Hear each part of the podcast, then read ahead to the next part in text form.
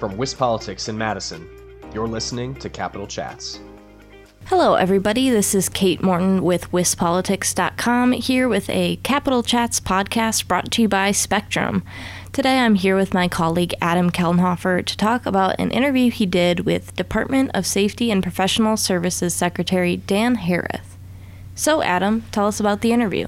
Hi, Kate. Yeah, I got to catch up with Secretary Dan Hereth to talk about some of the issues that he's been working on resolving at the Department of Safety and Professional Services.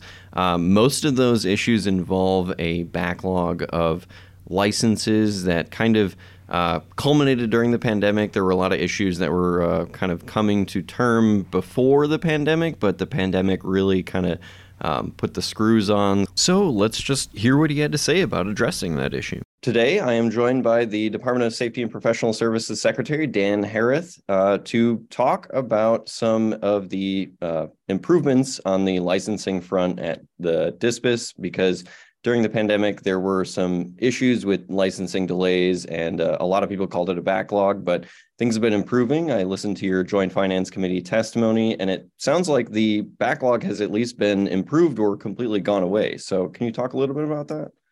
Yeah, you know, certainly like like all uh, all businesses or industries, we faced uh, pressures during the pandemic. Uh, we inside of uh, less than a month, we stood up a pandemic related licensing process, commonly referred to as an Act 10 license, uh, which, uh, which allowed uh, flexibilities for our, our healthcare workers throughout the state. You know, that was on top of a national trend of, of increasing uh, licensure uh, over the last uh, roughly, well, really over the last 70 years, licensing has been increasing, but certainly over the last 10 years, our license volume has more than doubled.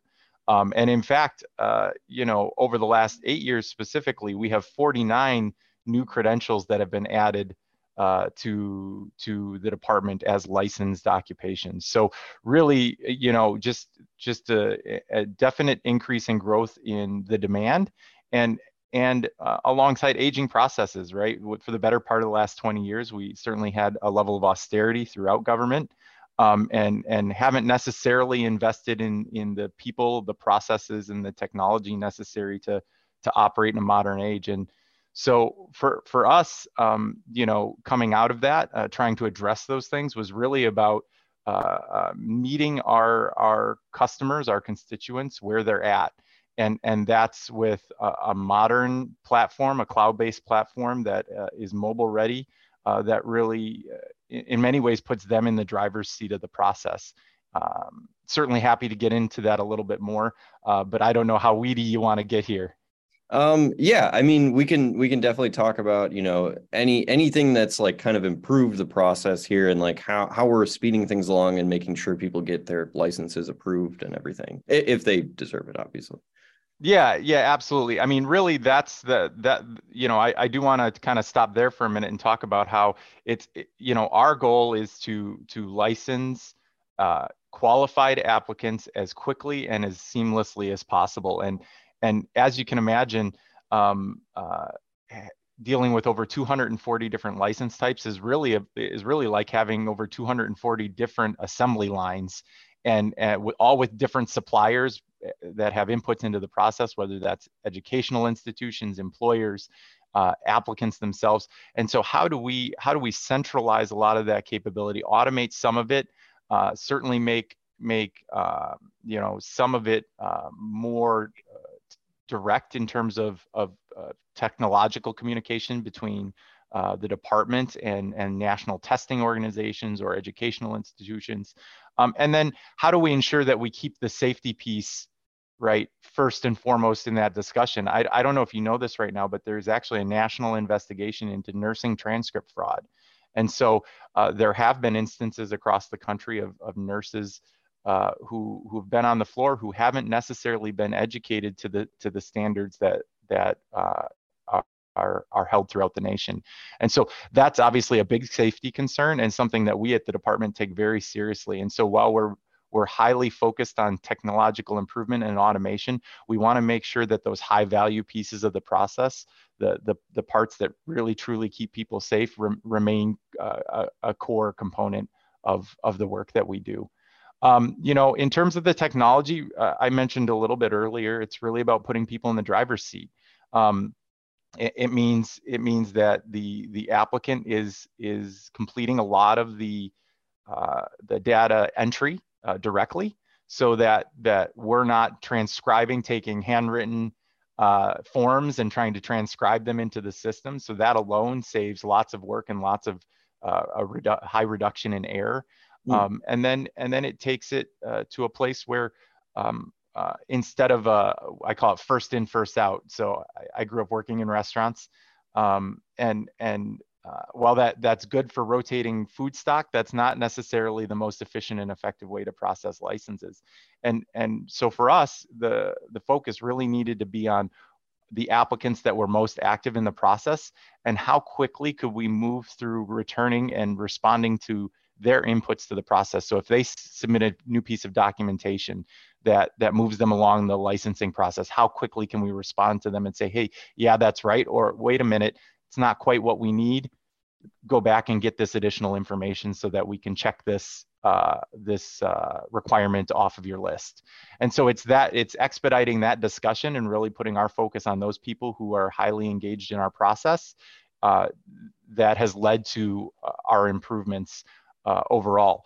But you know, I think uh, you know to talk a little bit uh, about our our budget request. Um, one of the critical pieces of the process really is that human connection. And so, as as much as I'm a big fan of automating the the parts that should be automated and making things as technologically friendly as possible, uh, the reality is for us, uh, 65, 70% of people move extremely fast through our new process. Uh, uh, you know, uh, warp speed if you're a Star Trek fan. But the the we have that other cohort that really that 25 30% of folks that that just need additional assistance whether it's they don't understand something or that maybe they're not going through a non-traditional process as many of our licenses have uh, multiple pathways to enter the profession not necessarily a specific degree program or a specific type of education, but more a culmination of their experiences. Um, that's great for Wisconsin. That's flexibility that we need to get people into the workforce. Uh, but it but it makes uh, the process more complex and it and it makes things uh, sometimes more confusing for our applicants. And we need people uh, to be able to assist those applicants uh, when they need that assistance and really take that 20 to 30 percent that aren't a part of the warp speed group and move them into the warp speed group. And so that's what this budget's about. Um, uh, we've asked for a number of additional processing staff. We've asked for a number of additional call center staff. Um, you know, I, I, I, you mentioned you listened to our our uh, JFC testimony, yep. mm-hmm. um, and and I talked very candidly about the fact that uh, uh we had to hire 22 contract staff with federal funding in, in order to take our answer our call answer rate from 37% to 97%. So we have six uh, FTE answering uh, five to 10,000 phone calls a week. That math simply doesn't work. And so uh, as if you do the short math on it, the back of the envelope math, um, six people got us 37%. It took additional 22 contract staff, who by the way are more expensive on an annual basis, to get us to a 97% answer rate. And in my experience, full-time staff have a, a higher level of ability uh, they build a better bank of knowledge to answer questions of, again about 240 different license types. Uh, that's not something that that you can learn as a contract staff, no matter how good you are overnight. And so, um, 14 additional call center staff, uh, FTE in our budget to to be able to answer those questions when people call, and then 16 additional processing staff. And and those processing staff are really about meeting our customers where they're at and creating a direct link between the applicant and our customers. As we sit here today, if, if I ask our, our uh, license review staff to focus on responding to customer calls, uh, for every call they took, it'd be five licenses they didn't review. And so, um, but but at the end of the day, the most efficient and effective way to answer questions is for the person who's actually reviewing your application to be able to talk to you. And so, so by adding those 16 additional processing staff, it allows us to distribute the work in a way that we can create a more direct line of communication between the applicant and the person reviewing their application. Because at the end of the day, this is really all about Wisconsin's workforce and making sure that that um, we're getting people uh, efficiently and effectively into that workforce while keeping the citizens of Wisconsin safe. You know, I mentioned also in that JFC hearing that that Wisconsin is currently, you know, from a from a timing perspective, our averages are currently right in line with uh, some of our sister states in Illinois and Michigan. Um, uh, but at the end of the day, I don't want to, and and I know this isn't a, a football podcast, but I don't I don't want to just be the same as Illinois and Michigan. I want to beat Illinois. I want to beat Michigan because uh, we really are, in a sense, in a war for workers. Uh, as as as as demand for uh, educated, licensed professionals increases, um, and and population is sort of at a at a flat uh, point uh, throughout the nation um, it really is going to take everything and everybody contributing to to attract new uh, workers and and quite honestly keep keep our workers here keep our young folks uh, graduating uh, just this last couple of weekends uh, in jobs here in the state of Wisconsin. Yeah, um, yeah. So you, you mentioned a lot of those. There's there's a lot of licenses out there, and it's only kind of been increasing over time. Are there any kind of areas or professions you can see for kind of condensing that number of licenses or getting rid of some license requirements or kind of uh, just condensing the process, I guess? Yeah, I, I, think condensing is a really key word. So, about a week into my tenure as secretary, uh, one of the first things I did was meet with our nursing board chair. And we had a, a requirement that said uh, you have to review all of these graduation documents before you can authorize these students to, to take their national examination. And so for, for us, obviously, we're not going to issue a license uh, until somebody has demonstrated that they've graduated from an, an appropriate course of study. But, but, but, you know, should we delay them from taking their national exams because we have to go one by one and review th their graduation certificate at that time? Um, I felt, and the nursing board thankfully felt that the answer was no. If if we take them at their word and and they tell us they're graduating on May 16th, on the day after May 16th, let's automatically approve them to take their national exams. And then during that three to four week period where they're scheduling those exams, studying for those exams, taking those exams, we can then review that that documentation and we can review other documentation to really maximize uh, the process. So so you said condense, and, and what I hear is taking uh, an iterative process and making it concurrent, right? So making as many steps in the process as concurrent as possible. As it relates to some of the requirements for licensing, you know, that's certainly within the purview of our, our boards as well as our, our, uh, our legislature. And, and I think um, it's always good to be evaluating uh, these things to ensure that we're we're only instituting the latest national standards and that that um, we're we're doing the the things in the process that keep people safe because at the end of the day um, uh, you know i always say and i think i stole it from a from maybe from a grainger uh, commercial but safety's in our name right?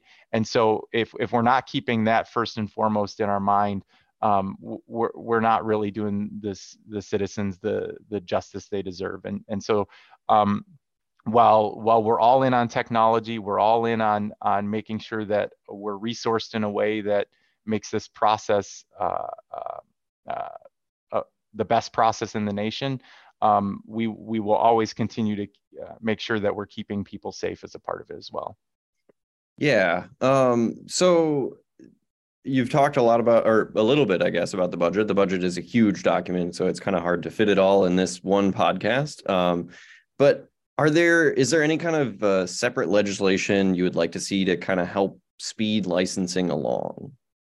Yeah, I, you know, there's been a number of pieces of legislation I know flowing through the legislature, and I, I certainly have some ideas. Um, you know, I've had very good conversations with with some of the the, the key legislators, uh, including uh, Representative Sortwell uh, and others, um, around uh, how we feel about some of the legislation. Obviously, uh, we there are pieces of of some of them that that we like, and there are pieces of some of them that we don't like. But it's just a matter of sort of moving through that that process. Uh, I, I, know in particular today we uh, there's uh, coming up in a hearing is a is a bill to adjust renewal times. Um, you know we've we've expressed that uh, we certainly have an interest in having that discussion, and that that you know there are concerns that arise as a part of, of, of making those type of adjustments, but but but we feel that that we can work together to to mitigate some of those concerns and get to a, a place where um, you know it it it could provide provide benefit uh, to the process as well as continue to keep the citizens of Wisconsin safe. All right. Well, I think that's uh, all I have time for today. So thank you very much for joining me on today's podcast. Happy to be here. Really appreciate uh, the opportunity and uh, look forward to connecting in the future. Thanks for sharing that interview, Adam. So, if our listeners want to check out more about these budget discussions, they can head to our budget blog at wispolitics.com. That's right, Kate. But for now, I'm Adam Kelnhofer. I'm Kate Morton. Thanks for tuning in to Capitol Chats, brought to you by Spectrum.